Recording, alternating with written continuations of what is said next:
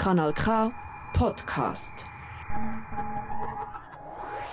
Kanal K Kultur pur Spezial zu den 36. Oltener Kabaretttagen.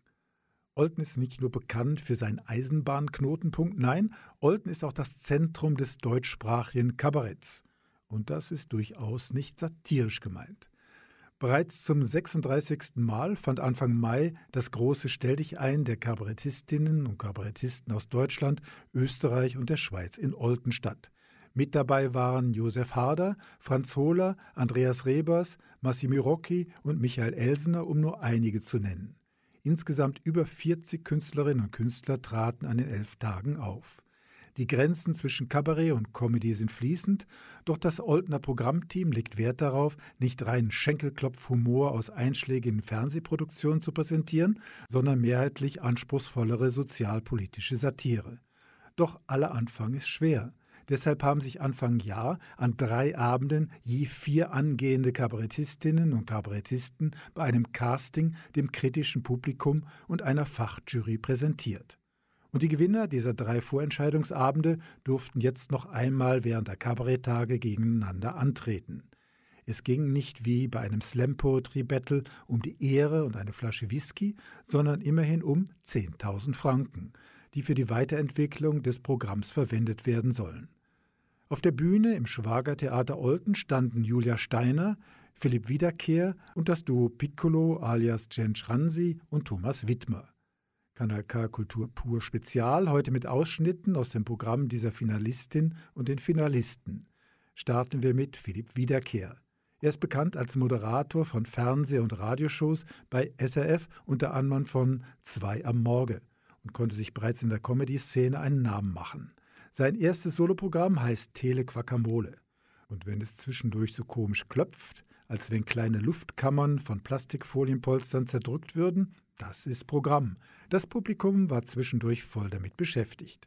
Viel Spaß. Mega schön zum da sein. Es ist, es ist wirklich fast so ein, ein Traum, so bei so renommierten Kabaretttagen so in einem Finale zu stehen. Also für mich persönlich, oder für, für viele Menschen wäre das eine absolute Horrorvorstellung. So, so zu fremden Menschen in ein Mikrofon reinreden. Ähm, sehr schlimm für viele Leute. Äh, ich habe gemerkt, Piloten machen das überhaupt nicht gerne. Äh, ich bin letztes Mal geflogen und es ist mir aufgefallen, wenn Piloten so die Durchsagen machen in die Mikrofon, so, die sind immer extrem angeschissen. Ne? Die haben nie Bock. Es ist meistens so... Meine Damen und Herren, Ladies and Gentlemen, Captain speaking. Mein Name ist Louis, ich bin an Bord dieser Bohnen, 567 Bohnen. Zürich nach Bangkok.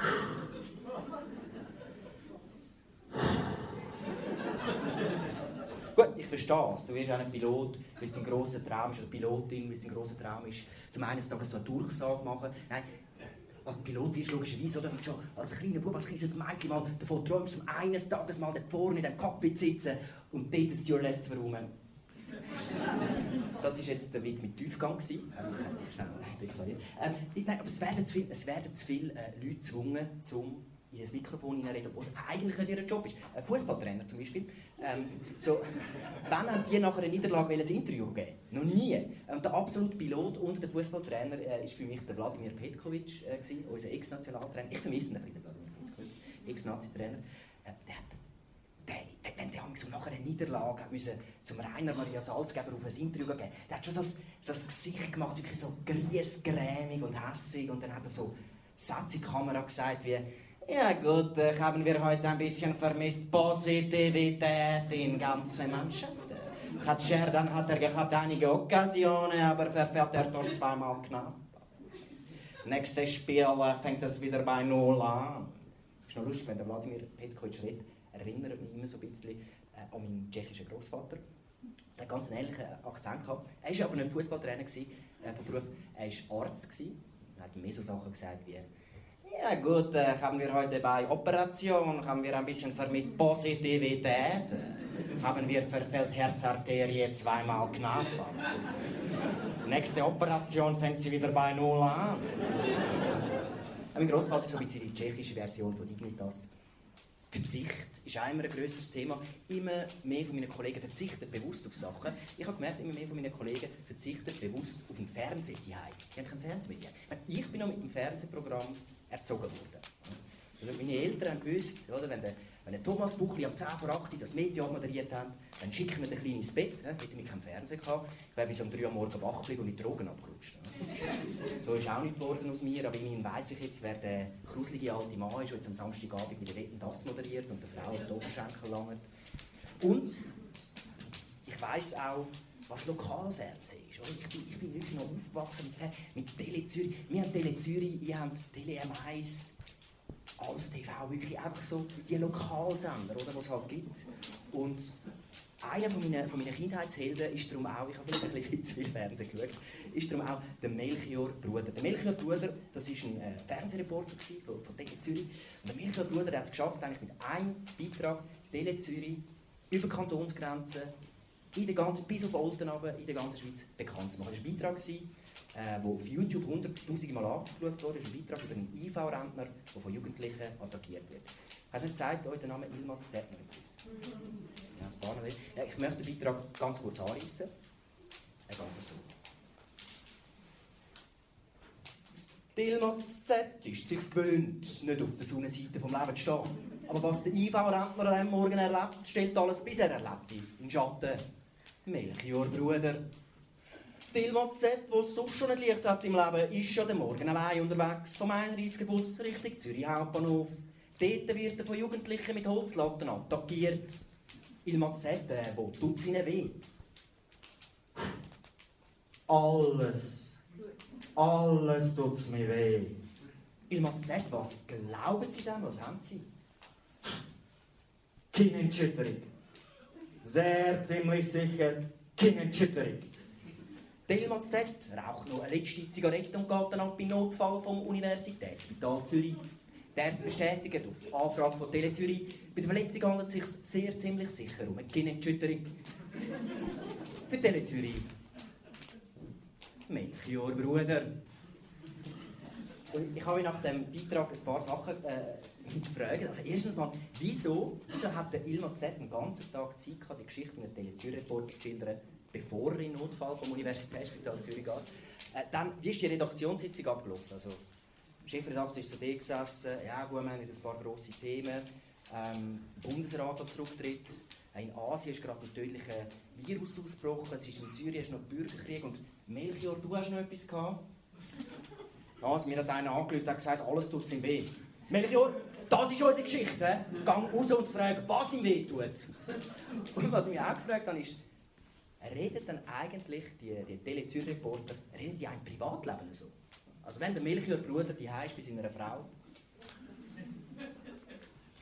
Guten Morgen, Schatz. Ich hoffe, du hast gut geschlafen. Heute mache ich dir gerne einen Kaffee. Mit Milch oder ohne Milch, mit Zucker oder ohne Zucker, das die alles entscheidende Frage. Ah, die Kaffeemaschine. Melchior Bruder. Aber also, was ich noch vergessen habe, ist, äh, die Frau von Melchior Bruder äh, ist Pilotin.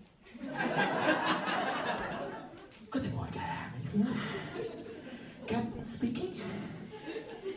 Kommen Sie bitte umgehend zurück ins Bett, machen Sie Ihre Sitzlehne senkrecht, schnallen Sie sich an und fahren Sie Ihr Geschlechtsteil aus.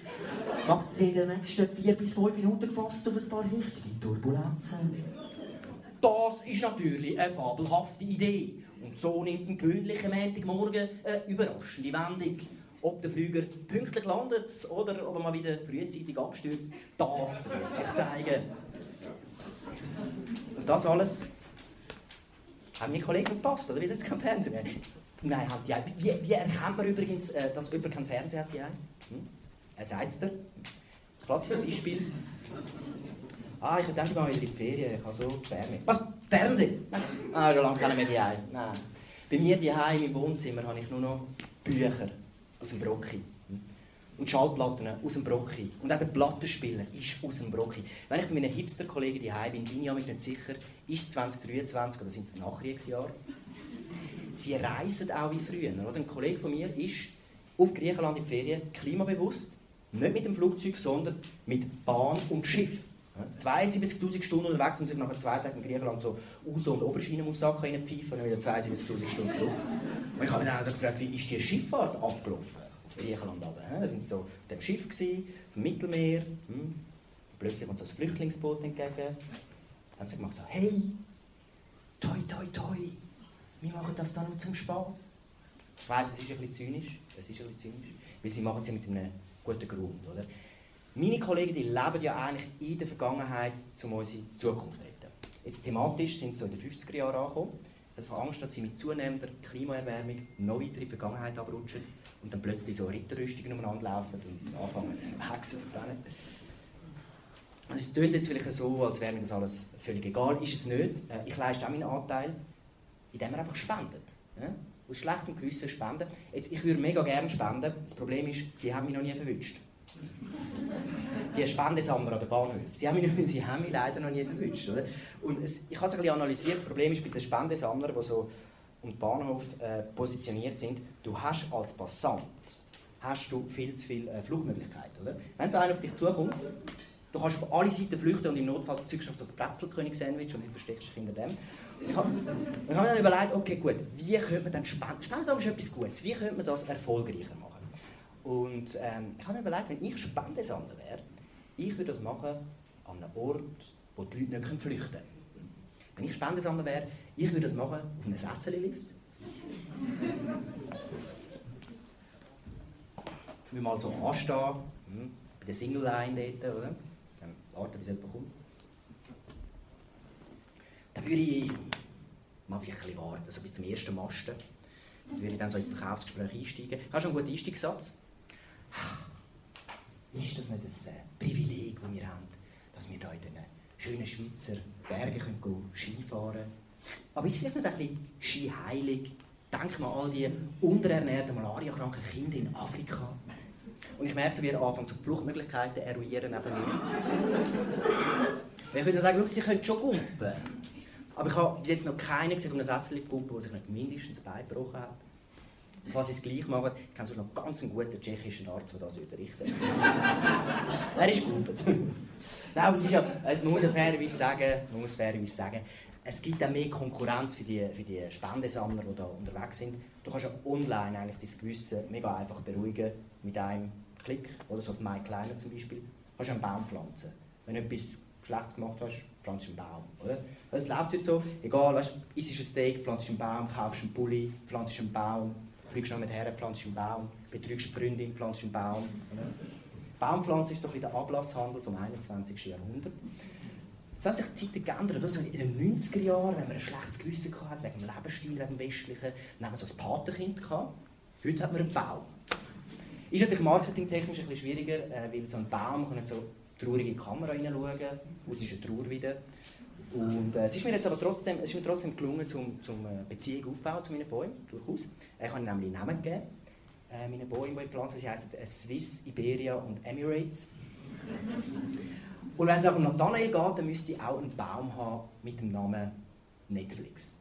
Weil letzte kommt der Nathanael zu mir und sagt so, Philipp, hast du gewusst, was genauso schlimm ist wie Avocados, Flüge, Fleisch essen oder Fisch essen? Nein, ich weiß es nicht, aber du sagst uns jetzt dann sicher gerade. Streamen, Philipp, streamen. Allein das weltweite Streamen im Internet verbraucht gleich viel Energie wie alle Haushalte in Frankreich zusammen. Super, jetzt hast du mir auch noch das Internet kaputt gemacht. Danke vielmals. Soll, soll jetzt einfach nochmal einen Baum pflanzen? Ist das jetzt die Lösung? Pflanzen wir jetzt einfach Bäume? So viel, dass wir von lauter Bäumen unsere Probleme nicht mehr sehen? Oder machen wir vielleicht wirklich etwas? Unternehmen wir als Gesellschaft etwas gegen unsere Probleme, die wir haben? Und ich glaube, die meisten Menschen machen es eigentlich so ein bisschen wie ich. Man lebt so weiter und hofft, dass irgendwie schon gut kommt. So, dass irgendwie diesen Wissenschaftler zusammen mit den Milliarden von den Tech-Konzernen, dass denen irgendetwas einfällt und die dann irgendeine Lösung präsentieren mit einer neuen Erfindung, um unsere ökologischen Probleme zu lösen. Wir schreiben das Jahr 2123. Die Schweiz reicher denn je und dank der Klimaerwärmung das einzige Land, das noch Avocados kann produzieren kann und darum das grösste Avocado-Land der Welt. Tele Zürich, wo dank seinem grossartigen Erfolg unterdessen emporgestiegen ist zum nationalen Sender und darum nicht Tele Zürich, sondern entsprechend der neuen Schweizer Nationalfrucht Tele Guacamole heißt, berichtet von einem Ereignis von der Aare in Olten, wo schon lange kein Fisch mehr drin dafür umso mehr Stand-Up-Pedals drauf schwimmen. Und es berichtet der Enkel vom Melchior-Bruder, der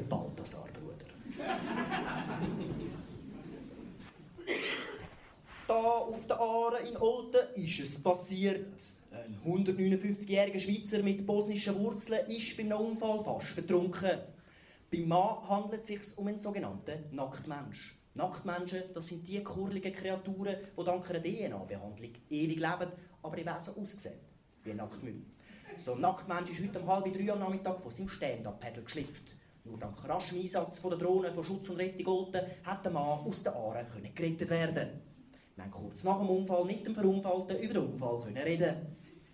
Wladimir Petkovic, äh, wo tut Ihnen weh?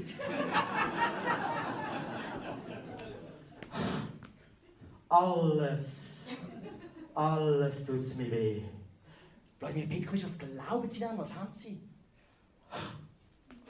falsche DNA-Behandlung. Sehr ziemlich sicher falsche DNA-Behandlung. Schauen Sie mich an, war ich mal George Clooney der Schweiz. Aber jetzt grusig, du, grusig. Aber gut, muss ich behalten, Positivität, weil jeder Scheißtag fängt er wieder bei Null an. Der Wladimir Petkovic trinkt noch einen letzten Schluck von seinem Schnaps und geht dann ab in Notfall vom Inselspital Bern. Auf Anfrage von Teleguacamole heisst im Spital, beim Mann handelt es sich sehr ziemlich sicher um einen Nacktmensch. Für Teleguacamole, direkt aus Olten, der Balthasar-Bruder. Gute Nacht miteinander. Merci.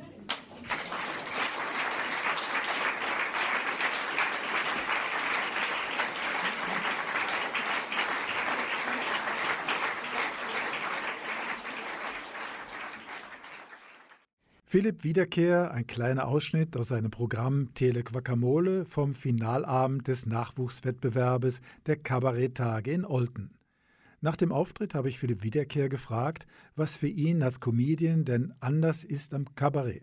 Es ist, eben, es ist natürlich auch ein eine Schubladisierung, Kabarett oder Comedy. Ich glaube, Kabarett ist einfach ein bisschen die Meinung entscheidend. Und was ich jetzt heute so gemerkt habe, ist, wie so, dass man vielleicht noch ein bisschen mehr mich oder die Meinung spüren Und in der Comedy geht es eigentlich mehr um die Pointe. Und äh, ich bin jetzt eher so ein bisschen auf die schnelle Pointe mitgegangen auch.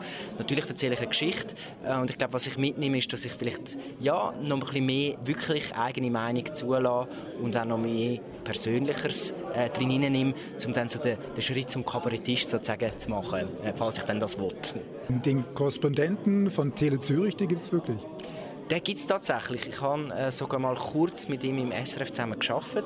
Äh, ich habe wirklich mit ihm noch nie über, darüber geredet, dass ich das, äh, die Imitationen mache. Und es ist, es ist wie so, es ist jetzt, ja, ich müsste glaub, mit ihm mich mal austauschen, was er davon hält. Ich fühle mich ein bisschen schlecht, aber er, er, es ist natürlich übertrieben. Ähm, er tut nicht so reden, wie ich jetzt das mache. Aber der Melchior Bruder, den gibt es tatsächlich. Ähm, und ja, das, das ist halt auch so ein Teil von mir, die ganze Medien, der Medienhintergrund, den ich habe. Du hast ja diesen Medienhintergrund und bist erfolgreich eben äh, dort auch, auch mit Podcast. Was, warum diesen Schritt auf die Bühne? Ja, ich habe einfach irgendwann gemerkt, dass so allein nur immer in dem wöchentlichen Radio- oder Fernsehprogramm zu senden, ist einfach es ist so ein bisschen Ausschussware, bös gesagt. Also man sendet und die Leute vergessen es wieder.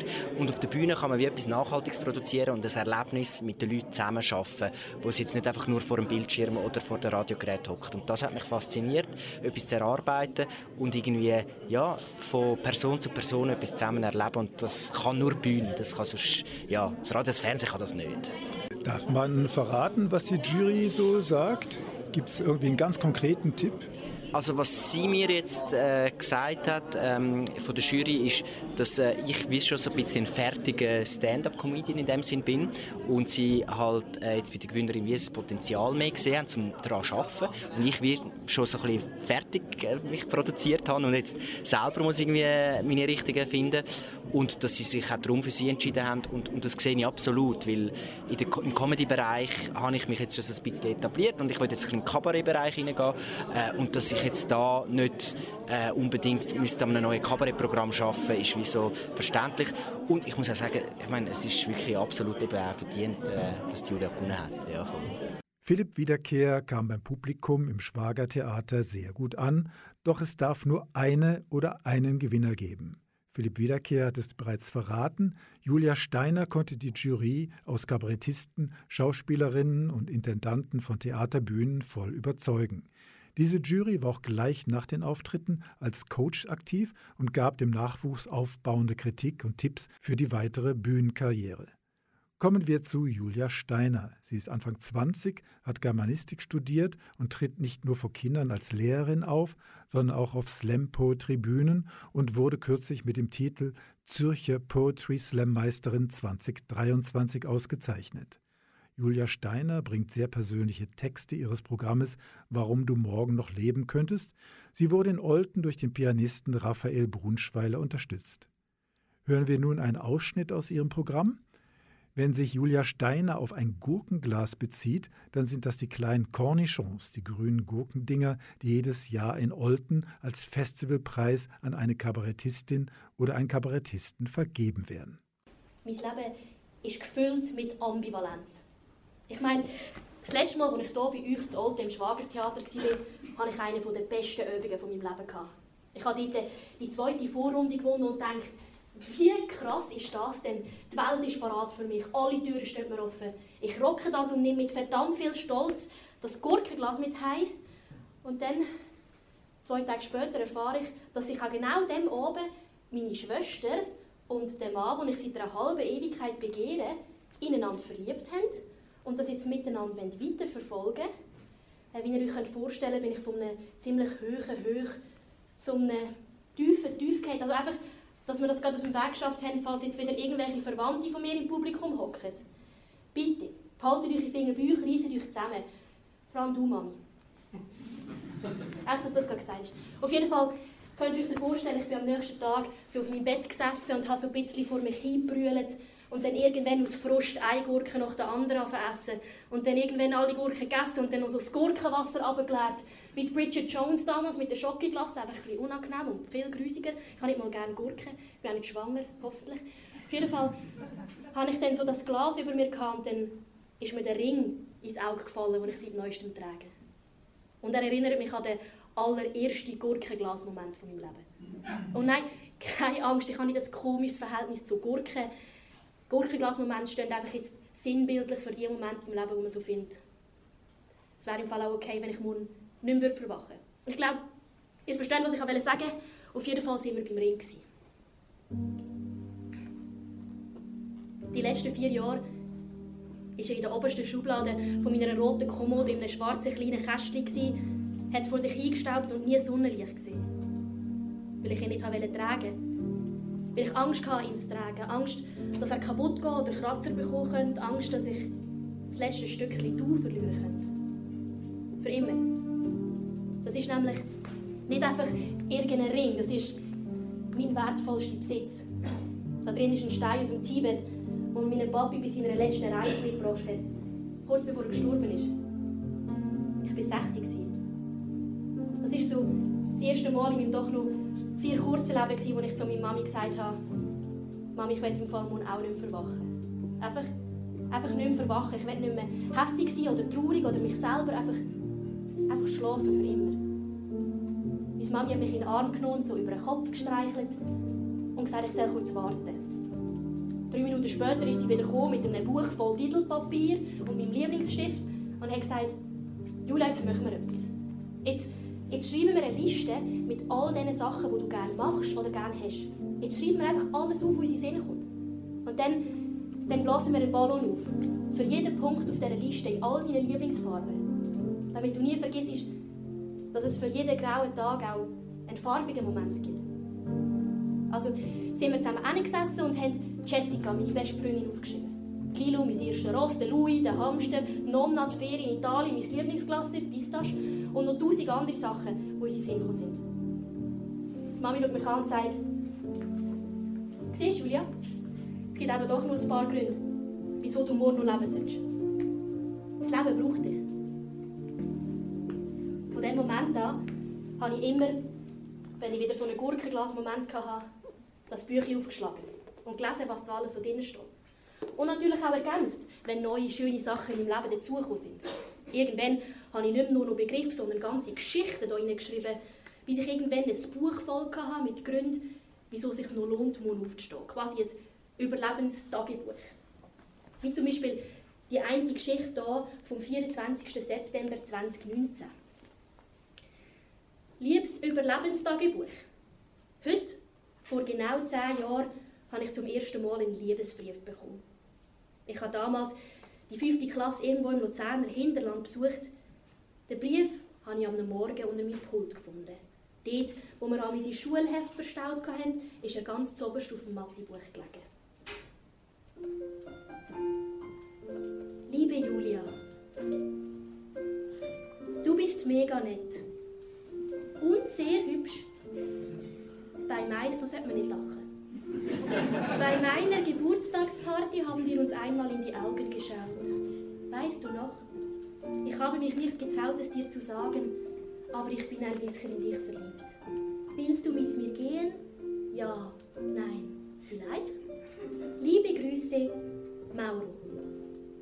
Ich habe Luftsprünge gemacht, wie natürlich nur ein neunjähriges verliebtes Mädchen machen kann und sofort geantwortet. Lieber Mauro, du bist auch mega nett. Und ich finde dich auch sehr hübsch. Ja, ich kann mich erinnern, weil du sehr schöne Augen hast. Und darunter sind Worte Ja, Nein und Vielleicht gestanden und bei Ja ist ein grosses Herzchen drum gemalt. Liebe Grüße, Julia. Von diesem Tag an haben Mauro und ich uns jeden Tag Liebesbriefe geschrieben. Irgendwann hat er mir nicht Julia gesagt, sondern Schatz und ich habe ihm auch Schatz gesagt und wir haben uns gesagt, wie sehr wir uns lieben. Jeden zweiten Tag ist ein Brief unter meinem Pult gelegen und an der anderen ein unter sie. Am Dienstag, zwei Monate später, bin ich in die Schule gekommen und habe keinen Brief unter meinem Pult gefunden. Hat mich der Mauro nicht mehr gern, habe ich etwas Falsches geschrieben, etwas Falsches gemacht, macht er Schluss mit mir, hasst er mich, er hasst mich sicher, ich habe alles kaputt gemacht. Der Mauro hat mir an diesem Tag nicht einmal in die Augen geschaut. Ich bin heimgerannt wie damals, als ich den ersten Brief von ihm bekommen habe, aber das Mal jetzt keine Luftsprünge gegeben, sondern ganz viele Tränen. Und dann dann hat es an der Haustür geläutet. Julia, Besuch für dich, hat die Mami gesagt. Es war der Mauro. Er ist dort gestanden mit einer roten Rose in der rechten und einem Brief in der linken Hand. Er hat mir gesagt, dass er den Brief doch nicht einfach unter mein Pult legen konnte, weil wir doch genau heute zwei Monate zusammen sind. Und er hat mir doch einfach persönlich müssen sagen, dass er mich gerne hat. Das Ganze ist mittlerweile 13 Jahre her. Und immer noch denke ich ab und zu an Mauro. Und wenn er heute hier neben mir auf dieser Bühne würde stehen würde, ich gerne folgende Worte an ihn richten. Mauro, was soll eigentlich die Scheiße? Also, was hast du das Gefühl, wie ich heutzutage im Datingleben klarkomme? Wie soll ich denn jetzt noch einen Partnerin finden? Was denkst du, was ich für Ansprüche habe? Meinst du, so eine Tinder-Nachricht kommt auch nur annähernd an die Poesie an, die du mir mit fucking Lüne geschrieben hast? Die Aufregung jeden Morgen, wieder einen Brief von dir unter meinem Puls finden, die Aufregung ist dann nicht zu vergleichen mit den doppelten blauen Höppi von meinen nicht beantworteten Nachrichten. Wie soll ich denn jetzt noch lieben? Du hast mir jeden Tag einen Brief geschrieben, ein ganzes Jahr lang, und heutzutage bekomme ich nicht mal ein Smiley nach dem äußerst kreativen Hoi. Ich habe zu hohe Ansprüche, sagt mir meine Tante. Ja, merci Priska für den tollen Input, aber wie soll es auch anders sein, wenn meine erste grosse Liebe der Mauro war, der Mauro, der mir Blumen bringt und Briefe schreibt und mir auf mein Haustelefon, wir haben damals noch Haustelefon, auf mein Haustelefon anruft, um dann mit meiner Mami reden, um mir zu sagen, dass er mich vermisst mit Zähne. Ich war 9, als ich den ersten Liebesbrief bekommen habe. Und heute bin ich auf Online-Dating-Plattformen. Mein Leben ist Danke. Er ist eben Thurgauer, darum sagt er auch nichts. Wir sind froh über das. Anyway. Ähm, mein Leben ist gefüllt mit Ambivalenz. Und das zieht sich bis in meinen Charakter hinein. Ich meine, ich liebe Menschen, aber ich habe die meisten nicht so gern. Ich bin, ich bin laut und offen und fröhlich, aber eigentlich am liebsten allein. Ich will mit dir sein, aber ohne dich fühle ich mich gleich auch frei. Ich will gerne dünner sein. Aber ich will auch nur noch Pizza essen wenn jemand, der mich zum Gesundsein und Sport machen animiert, aber irgendwie doch lieber jemand, der sagt, ich bin perfekt, wie ich bin und muss nichts ändern. Weil, wenn ich dann nackt vor dir stehe, will ich auch nicht denken, du kannst denken, ich sollte ein mehr Sport machen. Dann will ich doch lieber, dass du denkst, ich sei denke, der schönste Mensch, den du je gesehen hast, aber stell dir vor, das wäre wahr, was hättest du bis jetzt für Menschen gesehen, würde ich mir denken? Wäre auch komisch. Ich will gerne weniger Fleisch essen, weniger Güssel produzieren und weniger Auto fahren, aber ich will auch den beschissenen Weg vom Alters auf Emmen, wo mit dem Auto zwölf Minuten und mit dem ÖV fast zwei Stunden geht, einfach ohne schlechtes Wissen fahren. Einfach sagen, Scheiß drauf und nicht nachher denken. Ich will unbedingt Kind haben irgendwie. Aber sie nervt eben auch echt mega. Vor allem das eine, das dich anschaut und dann zu seiner Mami sagt, Mami, was hat die Frau? Ich habe gerade eine Existenzkrise und du hast vor drei Sekunden wegen deiner Olaf der Schneemann-Glasse einen Heulkrampf gehabt, weil dir ein Tausendstel von einem Milliliter davon abgetropft ist und du fragst mich, was ich habe. Bring mal dein eigenes Leben auf die Reihe. Fuck, ja. mich vielleicht ein bisschen schnell provozieren wäre nicht schlecht. Aber ein fremdes Kind mal ein bisschen abhübeln und einfach gut, das kann ich an dieser Stelle empfehlen. ja, ich würde gerne weniger Trash-TV und mehr Sternstunden Philosophie schauen, aber sind wir ehrlich, der Bachelor macht auch Spass manchmal. Also, ja auch etwas über Menschen. Die suchen ja einfach nur den Sinn des Lebens, finden nicht sinnlose Zickereien und die Dates, die zwei Stunden übers Meer fliegen und kein Wort miteinander reden, aber dann sagen, das ist der Mann für mein Leben, weil er ist so tiefgründig. Aber sie finden wenigstens den Sinn. Oder? Und ja, wenn ich ehrlich bin, wäre ich ja schon ein bisschen, wäre ich eigentlich gerne ein bisschen weniger wie ich. Ich wäre gerne die, wo mit dem Velo zum Arbeiten fährt und am Mittag Hummus und Knäckebrot genießt und sich freut über den Avocado-Toast am Sonntagmorgen, wo so seit Wochen eine Saftkur durchzieht und während Corona Online-Yoga-Stunden besucht hat. Aber am Sonntagmorgen möchte ich auch verdammt noch einmal schlafen, bis halt nicht mehr Sonntagmorgen ist. Und ja, ich wäre gerne die, die mit dir spontan am Samstag auf einen Pilatus aufwandern. Das ist ein Berg in Luzern, der Pilatus. und mit mir spontan am Samstag auf einen Pilatus aufwandert und dann unter den Sternen übernachtet und am 5.30 Uhr beim Verwachen Good Morning Sunshine singt. Aber ganz ehrlich, fick wandern. Ich merke, bei diesem Klientel kommt auch nicht so gut an. Schaut, ich verstehe euch. Also schon cool, wegen der Natur und der Aussicht und so, aber die könnten wir wie auch genießen, wenn wir einfach mit dem Bändchen fünfmal auf und runter fahren. Und ich hätte wie keinen Muskelkater an Ort, wo ich nicht mal gewusst habe, dass ich Muskeln habe. Wie ihr seht, ich bin vielleicht ein bisschen abgeschweift, aber im Kern wollte ich sagen, mein Leben ist gefüllt mit Ambivalenz. Und mit dem meine ich nicht nur, was mir passiert, sondern auch, was ich bin. Und um noch einmal auf den Mauro zurückzukommen, vielleicht kennt das der eine oder die andere. Im Verliebtsein zeigt sich wahrscheinlich die Ambivalenz am stärksten. Wenn man verliebt ist, spürt man alle Emotionen fünfmal stärker. Und somit auch Unsicherheiten. Gerade in Zeiten von Tinder und Co., wo Oberflächlichkeit groß geschrieben und Vergleichen an der Tagesordnung ist, wird man sich früher oder später mal fragen, bin ich genug? Ist das, was, was ich bin, genug? Bin ich schön genug, gescheit genug, spannend genug? Bei mir persönlich war es vor allem die Schönheit, die immer ein Fragezeichen war. Ich meine, in mir fließt italienisches Blut, zwar nur ein Viertel, die klassische Schweizerin, aber es fließt ein bisschen italienisches Blut in mir. Leidenschaft zu Pizza, Pasta, Panna Cotta ist mir quasi in die Wiege gelegt worden, ein Viertel. Aber sie war stimmig. Auf jeden Fall, mein Körper, mein Körper immer schon ein bisschen anders als der der anderen. Und versteht mich nicht falsch, ich bin überhaupt kein dickes Kind, auch kein dicker Teenie, so schwer wie jetzt, ich sowieso noch nie gesehen. Aber Trotzdem haben sich die 3-4 Kilo, die früher mehr war als die anderen Mädchen in meinem Alter, immer angefühlt wie 300, 400. Bin ich denn nie schön genug? Ist es hier nie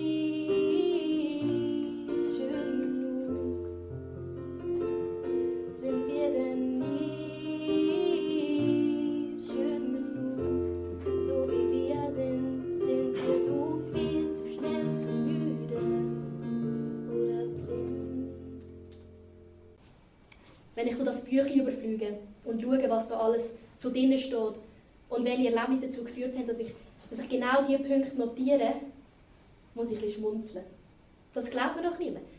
Das glaubt mir doch niemand, dass das, dass das wirklich mein Leben ist, das alles. Mein Leben ist gefüllt mit Ambivalenz. Aber ich glaube, ich glaube, Kant hat mal gesagt, oder, oder Platon oder Schiller oder David Guetta, einer von denen.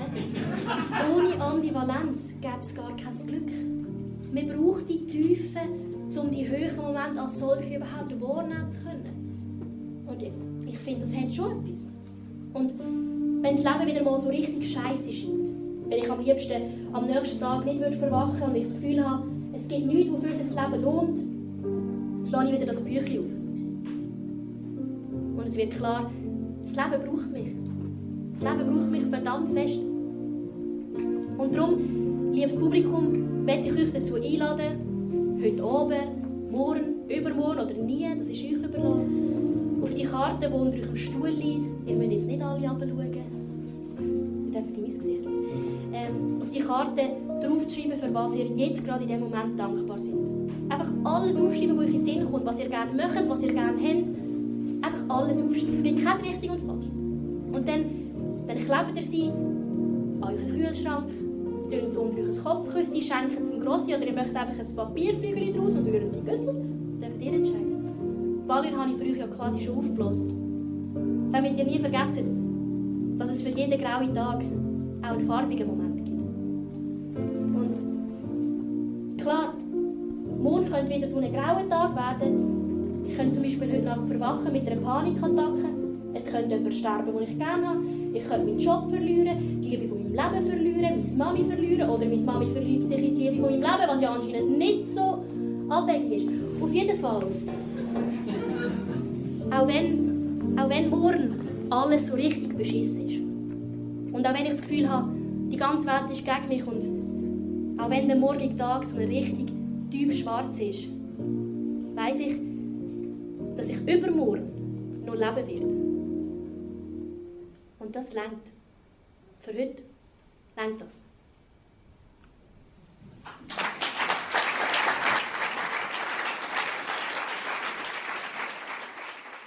Julia Steiner, ein Ausschnitt aus ihrem Programm Warum du morgen noch leben könntest beim Casting-Nachwuchswettbewerb der Oldner Kabaretttage hier auf Kanal K Kultur pur Spezial.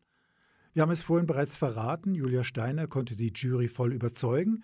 Ich habe Julia Steiner gefragt, ob sie mit diesem Erfolg gerechnet hat. Tatsächlich habe ich nicht damit gerechnet, weil mir immer wieder so ein bisschen gesagt wurde, hm, Julia, ich weiß nicht, ob das dein Publikum ist, weil es halt von, von der Altersklasse her sind andere Menschen da als also Poetry Slam äh, Event. Darum, ähm, ja, aber ich habe es natürlich gehofft. Und irgendein Fünkchen mehr war, es könnte eben schon noch länger. Was ist denn anders beim Comedy oder Slam zum Kabarett? Also erstens mal glaube ich, dass es wie ein, auch eine, eine Generationenfrage ist, dass Leute, die jetzt 20, 25 sind, halt vielleicht noch ein bisschen näher an meiner Lebensrealität und an meinem Humor sind, ähm, dass das anders kann wirken oder ich merke zumindest, dass andere Sachen gut ankommen wie, wie dort. Aber sonst, es ist einfach eine andere Kunstform, aber äh, es ist auch Kunst. Du hast ja jetzt Zeit, ein Jahr lang äh, irgendwas zu kreieren, das dann besser noch äh, passt zum Kabarett. Du hast ja jetzt schon Tipps bekommen. Darf man verraten, in welche Richtung die Tipps gingen? Ich glaube, was bei mir noch gefehlt hat, ist der Bereich Satire. Ich weiß, ich habe sehr äh, persönliche Sachen, auch lustige Sachen, auch gesellschaftskritische, aber, aber die Satire und, und so der Bezug zur Politik fehlt ein bisschen, dass, es wirklich, dass man kann sagen kann, das ist jetzt Kabarett. Und ähm, ich glaube, das ist sicher so ein der Auftrag, jetzt noch ein bisschen herauszufinden, wo, wo können wir noch schleifen. Ich glaube, thematisch und, und inhaltlich werde ich das gar nicht verändern, weil es ist mein, mein Herzensprojekt. Aber sicher ähm, rausschleifen, wo könnte man noch, noch die satirischen Elemente reinbringen. Aber das Ganze ist schon sehr autobiografisch. Sehr, sehr. Also ich habe wirklich, glaube fast nichts erzählt, was nicht stimmt. Ich probiere amig, oder ich habe jetzt auch heute probiert, gewisse Schwere zu thematisieren, aber ich glaube, wie nicht, nicht alles auf einmal. Weil wenn man jetzt so mein Leben anschaut, ist es, glaube ich, ein bisschen zu viel schlimmes Zeug äh, für, für so einen Abend. Aber das ist natürlich das, was mich prägt hat, was mein Leben prägt hat und auch mein Schreiben vor allem prägt hat und auch ein Grund war, warum ich, warum ich überhaupt gerne schreibe, ist die Verarbeitung von diesen Momenten. Darum glaube ich schon, dass das wichtig ist für mich. Ja. Und wie ist das so mit dem Gurkenglas-Moment? Was kommt heute Abend ins Tagebuch? Heute Abend kommt natürlich ins Tagebuch, ähm, dass es ein wunderschöner Abend war und, und mir wieder eine Tür aufgemacht wurde, ist, um zu zeigen, wer ich bin und hoffentlich anderen Menschen in irgendeiner Form ein bisschen Mut machen. Mut machen. Julia Steiner hat nur die Chance, nächstes Jahr im Mai mit einem Programm im Rahmen der Wunschfeder in der Schützi Olten aufzutreten. Zwei Lokalmatadoren haben es dieses Jahr nicht ganz geschafft, das Duo Piccolo aus Olten und Bieberstein. Cenk Ransi und Thomas Wittmer. Die beiden hatten übrigens noch ein spezielles Requisit auf der Bühne, Bianca, eine weiße Kloschüssel, auf der Ransi nach einem längeren Ausziehprozedere Platz nahm. Das Duo erzählt Geschichten aus ihrem Berufsalltag und diskutieren darüber, wie es ist, einen kosovarischen Hintergrund zu haben. Hey, Jens!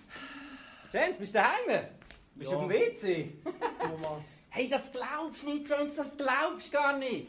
Ja, Tag und Nacht geübt. Immer weitergemacht, bis ich es geschafft habe. Ja, ich habe es jetzt auch gerade geschafft, Thomas. Kennst du das, wenn du einen Traum hast und du verfolgst ihn einfach, bis er irgendwann in Erfüllung geht, Jens? Thomas, gib mir doch einfach noch schnell einen Moment und dann habe ich es gerade. Willst du es wissen, was ich geschafft habe, Jens? Gell? Eigentlich nicht. Willst du es wissen? Ich kann jetzt voll gutes Alporno machen. Nur mit meinem Maul.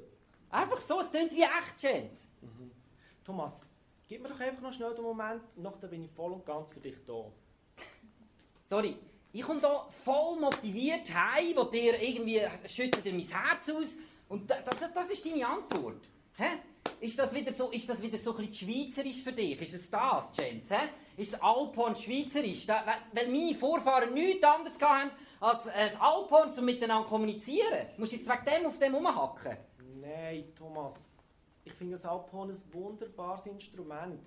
Übrigens, hast du gewusst, dass das Alphorn in die Kategorie der Blechblasinstrumente gehört? Es spielt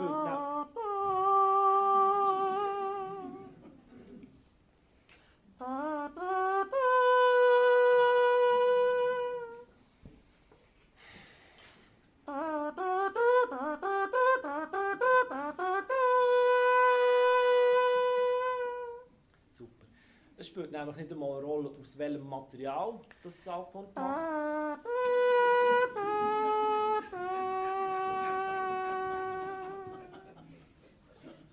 Wahnsinn, Thomas. Wirklich. Wahnsinn! Ja, ist super. Wahnsinn!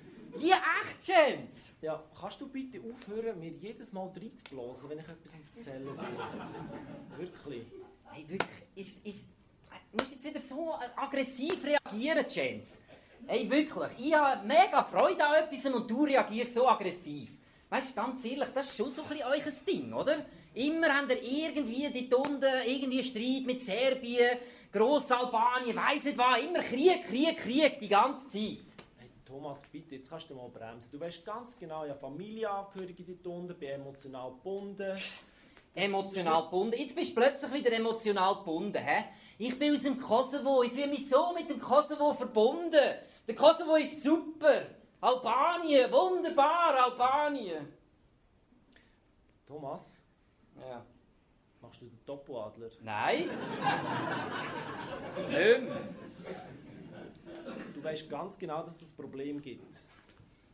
Das gibt sicher kein Problem. Du weißt ja, wie die Schweizer sind. Die schauen immer weg bei so Zeug. Ja, aber das gehört doch zu der Neutralität dazu. Da müssen wir nicht immer helfen. Nicht immer helfen, Jens. Nicht immer helfen. Ich habe schon sehr viel geholfen in meinem Leben. Du weißt es ganz genau, Jens, oder? Ja, musst du jetzt schon erwähnen, dass du Krankenpfleger bist? Genau jetzt kommt das, Jens. Genau jetzt kommt das. Ich habe Krieg erlebt, jeden Tag im Spital. Äh, Leben gerettet, Leben riskiert. Äh, was meinst du mit dieser Schichtarbeit? Das war nichts anderes als Krieg, als Kampf, oder? Und dann in der Corona-Zeit, was haben wir gemacht? Applaudiert, wirklich, danke vielmals, das hat wirklich sehr viel genützt. Thomas, du bist zu dieser Zeit schon gar nicht im Krankenpfleger gesehen, das hat dich gar nicht mehr tangiert. Ja.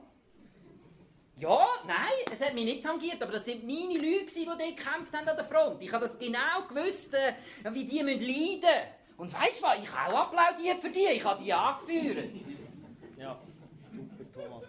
Aber das Gute ist ja, jetzt bist du Lehrer und das ist sowieso alles besser. Genau, jetzt ist alles besser. Weißt du was, der Kampf geht weiter. Und zum grossen Teil auch wegen euch Albaner.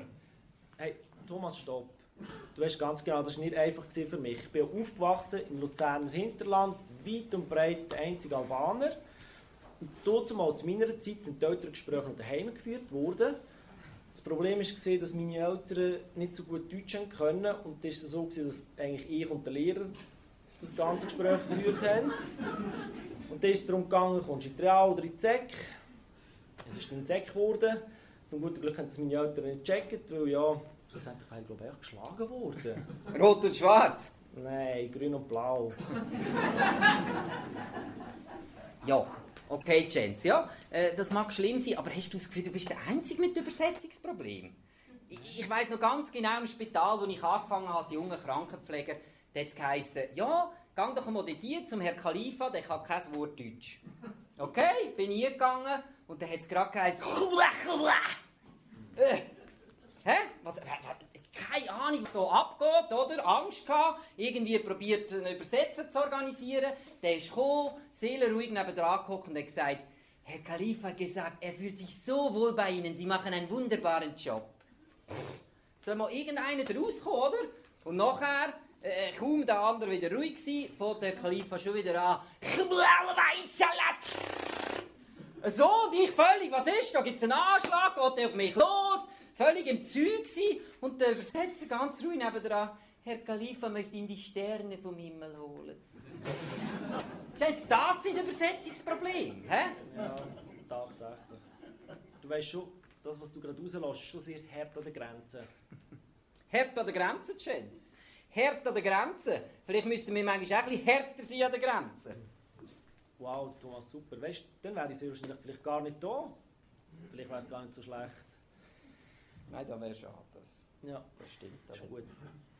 Aber, aber Thomas, ich war elf, und ich, wo es darum gegangen ist, wie es in meiner Zukunft weitergeht. Bei einem Elterngespräch, wo wir das Ganze müssen ausdeichseln Weißt du, hast du irgendeine Ahnung, wie so ein Elterngespräch heutzutage abläuft, Chance? Soll ich mal erzählen, wie das heute so abläuft? Hä? Ja. Einfach, wenn du so ein bisschen am Klönen bist. Sitz ab, ich erzähl dir's. Gerade letztens der Lina aus Eritrea, oder? Ich, professionell, wie ich bin, vorher abgeklärt. Der Lina, sprechen deine Eltern Deutsch? Ja, kein Problem, die sprechen Deutsch. Gut, dann sind sie irgendwie gekommen, 15 Nasen, Familie irgendwas und ich habe angefangen, ja, der Lina, die macht es schon gut in der Schule, aber das mit dem Du, das machen wir nicht so in der Schweiz, aber äh, äh, wenn wir jetzt mit dem Lesen da weiter Gas geben und, und sie fördern, dann kann sie zu den Besten der ganzen Klasse gehören. Und dann nach einer halben Stunde äh, fördern und machen und tun. Weißt du, was ist das Einzige, gewesen, was sie gesagt haben? Jens. Ja, nein. Weißt du, was ist das Einzige? Gewesen? Nein. Der Lina gut in Schule. Ja, der Lina gut in Schule. Das ist mein Alltag, das ist mein Kampf. Jetzt kannst du dann aufhören, deine 13 Wochen Ferien mit Krieg zu vergleichen. Unterrichtsfreizeit. Thomas, Ja. hast du wieder ein bisschen abgeregt? Ja, sorry. Hast du wenigstens können kacken Nein, Thomas, ich kann nicht kacken, wenn 90 Leute zuschauen. Okay, das verstehe ich. Hey, aber weißt du, ich war ja Krankenpfleger. gewesen. Ich kann dir helfen, Jen. Nein, Das ist kein Problem. Nein, Jetzt das schauen wir geht die Sache denn schon. Nein. Nein, ich gehe fast. Uiuiuiuiui. Nein, bitte. Schmeckt, stopp, das schmecke ich Ich sofort, kann gar nicht können. Komm mal. Nein. Los, ich schwöre, ein Griff und du bist immer, für immer nervös. Soll ich da schnell schauen? Nein, bitte, geh jetzt einfach wieder raus, das kommt dann schon. Nein, aber- Komm, nein, bitte, gang. Ich schaffe das auch. Du hast bis jetzt auch immer geschafft. Schau, James, ich habe das sofort erkannt. Du hast Hämorrhoiden, wie die meisten hier innen wahrscheinlich. Kein Problem. Hey, Oder in dem Fall vielleicht Humoroiden. schau, das wird sowieso nichts. Papier habe ich auch gar kein, so gesehen. Nehmen wir das Ganze. Kommst du raus, James? Ja, das haben wir so abgemacht. Ah, okay. Vorwärts. Könntest du bitte aufhören, mich immer von all diesen Leuten die ganze Zeit auf die Chippe zu nehmen? Schippi, hä? Nein, no chance. Super. Ja, das ist im Fall, das ist im Fall schon nicht so einfach. Weißt, du gibst dir so Mühe. Du gehst an Schwingfest mit Edelweisshömli, wie sich's gehört. Du hast eine Schweizer Freundin, gehst an in Sojasseten, im tiefsten Entlebuch, auch schon zu Matt. Ich weiß nicht, ob ihr das kennt. Im Ochsen ähm, bin ich mal dort, gewesen, mich müssen anmelden, dann schaust du mal so ein bisschen die da hat es alles so Leute so in ihrer Alterskategorie. Nachher habe ich ja, ist vielleicht nicht so schlau, wenn du mit Chains gehst. Du musst weiss nicht, wie viel wieder erklären. Gell? Nehme ich meinen zweiten Namen, Martin. Bin ich erst den Tisch gehockt, habe ich mich vorgestellt mit Dino. Dann habe ich mich angeschaut. Du bist kein Dino. Ich gedacht, Sorry, aber ich habe noch nie einen Dino gesehen mit so einem eckigen Kopf. super Thomas. Das das war schon nicht so einfach. Gewesen. Ja, das glaube ich. Aber äh, ja, wie entstehen so eckige Köpfe? Du erzählst ja da immer die wildesten Stories, oder? Ja. Ich kann das grundsätzlich schnell erklären, wenn es unbedingt wissen Im Kosovo, von dort, wo ich herkomme, ist es so, dass sie so alte Krippen haben. Da tun sie die Neugeborenen dort rein, einbandagieren. Das sieht dann so aus wie eine kleine Presswurst. Der Kopf läuft dann alles schon halbblau an. Und der kann sich aber nicht bewegen. Und durch das er sich dann nicht kann bewegen kann, gibt es eine Fläche. Also kann Ja. ich gar nicht viel dafür. Okay, also jetzt übertreibst du es. Das ist einfach wieder so eine Räuberstory von dir, oder? Stimmt. Mal, äh, sorry, du bist hier aufgewachsen, äh, hier geboren, hast einen eckigen Kopf. Deine These sofort wieder leid, oder? Aber schau, im Gegensatz zu dir kenne ich mich aus mit albanischen Kindern. Ich unterrichte jeden Tag albanische Kinder. Und gerade letztens, lustigerweise, so ein Elterngespräch mit einer albanischen Fa Elterngespräch hast du gerade vorhin erzählt. Das kannst du jetzt nicht noch einspringen. Ähm, gerade letztens hatte ich ein Gespräch, gehabt, wo ähm, Erwachsene dabei waren und der, das Kind schon dort gehockt und geschrauen, der Bobo, der Bobo! Welcher Bobo? Ja, gut, das fragst du, welcher Bobo? Ich bin manchmal auch verantwortlich, ob der Bobo, ein kleiner Hund, je wieder das Tageslicht erblickt oder nicht. Ja, ich erzähle dir's. Gut. Äh, die Mutter die gehockt, oder so typisch, mich irgendwie angeschaut, starren Blick und nur gesagt, Herr Wittmer, wenn meine Tochter nochmal schlechte Noten, dann Bobo. Ja, hat sie vielleicht nicht gemacht, aber ich habe nicht gewusst, wenn ich je wieder schlechte Noten gebe, dann äh, kommt der Bobo nie mehr aus dem Keller und die andere hat brüllt und hey, so Zeug beschäftigt einen. Das ist hart. Da können schon immer über die Lehrer lachen, aber das ist ein harter Job. Ja, ja. Vielleicht machen wir jetzt durch um das Kabarett. Okay. Aber apropos Herd, das ist immer meine Geschichten und so. Ich erzähle etwas, was wirklich passiert ist. Ich bin auf dem Bauernhof aufgewachsen, im Luzerner Hinterland, bei einer Schweizer Pflegefamilie. Da ist es so, dass ich am Morgen um 5 Uhr geweckt worden bin. 4 Uhr bin ich übrigens. Hat er gesagt, James, ab ist alt, weil man am Kalbern. Wir beide losgesegelt, auf halbem Weg schon gehört, wie ein arme Viech am Leiden war. Muh! Hat's Also gemacht. wie hat sie gemacht? Muh, hat es gemacht. Wirklich so gemacht. Er rechts, ich links, beide gerissen, gezogen, Strick um Vorderbein, wie sich gehört. Gemacht und da, die Kuh hat gelitten, oder? Da ist nicht so, so heutzutage gibt es so Spritzen und kannst in den Rücken reinjagen, oder? Warte doch schnell, es ist ja noch nicht draussen. Und nachher dann gemacht und da und, und dann, dann, dann hast du alles voll Blut gesehen. Da hast du so gedacht, weißt du, heute mit den Bädern oder mit einer Hebamme, das wäre so schön gewesen. Nein, nur mehr zwei, das leidende Viech und das Kalb vor dir. Da habe ich mir so gedacht, weißt die Jugend mit der Seelenmuskulatur von heute, die hätte das nie überstanden. Keine Chance gehabt. Die hat es voll geklüpft. Ja, du willst etwas sagen? Ja, der Narkose in den Rücken ist eine Periduralanästhesie. Eine Periduralanästhesie.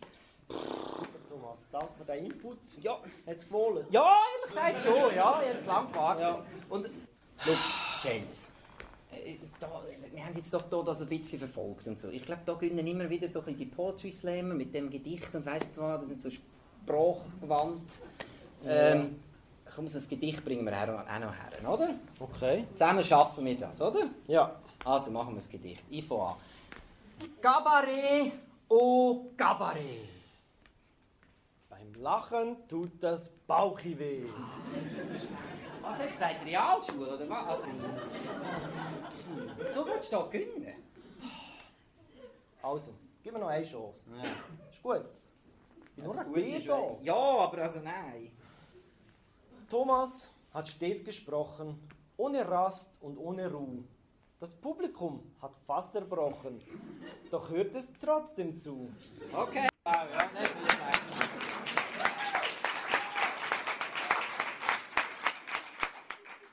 Das Duo Piccolo, Jen Schranzi und Thomas Wittmer mit ihrer Kommunikation auf der Kloschüssel Bianca.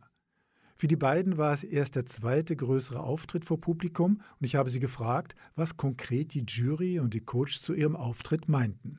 Ich denke, viele haben ähnliche Sachen gesehen. Sie haben gesagt, sie sind überrascht, äh, auch wie, wie gut wir das schon haben können machen, für das, dass wir eigentlich wirklich gar keine Vorkenntnis hatten, oder?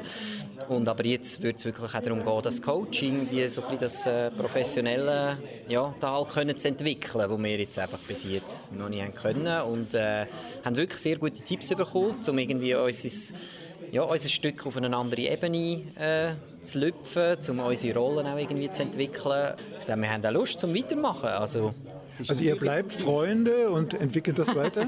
Wir haben zwar am- zum Anfang gesagt, wenn wir nicht gewinnen, können wir es nachher nicht mehr. Aber ja, die eine ist meine Beziehung und die andere ist jetzt mittlerweile auch sozusagen meine Beziehung. Also müssen wir fast, ja. Sie habt auch eine besondere Beziehung noch zur Bianca, glaube ich, oder? ja, sehr, ja. Wir haben sie zuerst nur gemietet und jetzt ist, ja, jetzt ist eine Ehe geworden daraus. Teil von unserer Familie, ja. ja genau. genau. Und die wird auch weiterhin ein Teil des Programms sein? Wenn es sich ergibt. Aber schon, ja.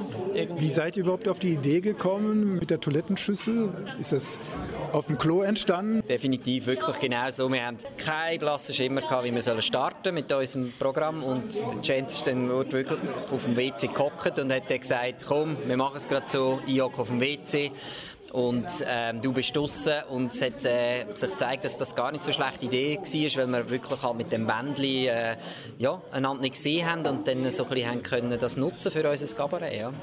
Habt ihr das irgendwie mal so besprochen, dass gewisse albanische, liebe Mitbürgerinnen und Mitbürger bei gewissen Witzen dann das nicht so lustig findet, wie ihr das vielleicht auf der Bühne oder das Publikum?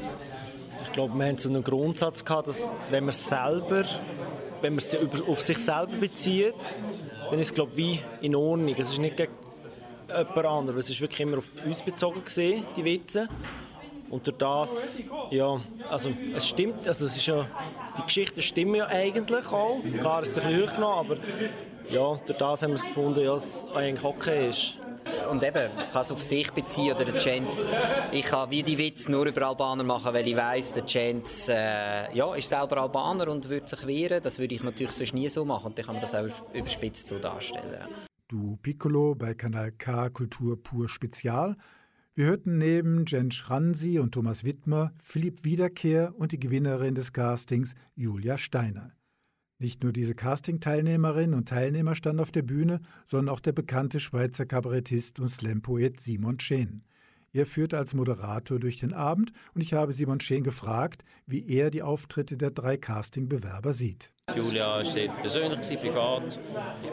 Und äh, Philipp Comedy, jetzt ein bisschen, äh, bisschen Zynismus oder sozusagen sich lustig gemacht über die guten Menschen. so. Und dann die zwei Jungs, äh, halt das Ausländerthema. Ja, jeder mit seiner, seinem Background und äh, es ist eine, ganz andere Stoßkräfte haben wir gesehen, finde ich. Ja. Wie sind die Chancen für Nachwuchskünstlerinnen und Künstler vor allen Dingen im Kabarettbereich dann einzusteigen wirklich? Bin jetzt erst ein paar Jahre dabei, es ist immer noch schwierig, also äh, das ist grundsätzlich schwierig, äh, sich da durchzusetzen, aber jetzt nicht, es hat nicht direkt mit der Konkurrenz zu tun, also ich habe nie ich kann nicht das Konkurrenz denken, ich, komme den Auftritt über, weil ein anderer das überkommt. Das ist zum Glück äh, entscheidet das andere. Also es ist ein Veranstalter entscheidet aus irgendwelchen Gründen, die du nicht weißt. Und äh, dann haben wir halt mehr oder weniger Auftritt. Mehr Kabarett bereits schon in 14 Tagen. Dann stelle ich euch das sogenannte Wunschfederprogramm vor.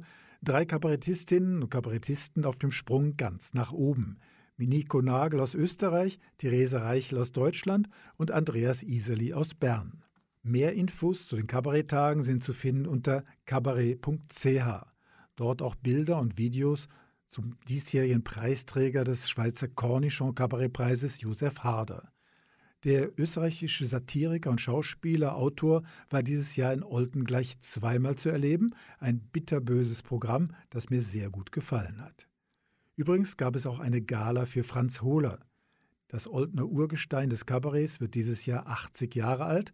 Bereits vor 25 Jahren war er Cornichon-Preisträger. Infos zu den Jubiläumsveranstaltungen rund um Franz Hohler sind zu finden unter oltentourismus.ch. Herzlichen Dank an die Oldner Kabaretttage für den Support, speziell an Kurt Schwaller und Anita Huber, sowie für die technische Unterstützung von Barbara Sutter und ihrer Crew des Regionalfernsehsenders ALF. Am 31. Mai geht es um 21 Uhr weiter mit Cabaret auf Kanal K und am 3. Juni berichte ich euch über die große Tour de Film, diesmal zum Festival of Trans Culture Cinema in Freiburg im Breisgau, die Kurzfilmnacht in Baden-Wettingen und Aarau sowie das Bildrausch-Festival in Basel. Vom Mischpult verabschiedet sich Michael Berger. Das ist ein Kanal K Podcast Jederzeit zum Nachhören auf kanalk.ch oder auf deinem Podcast App.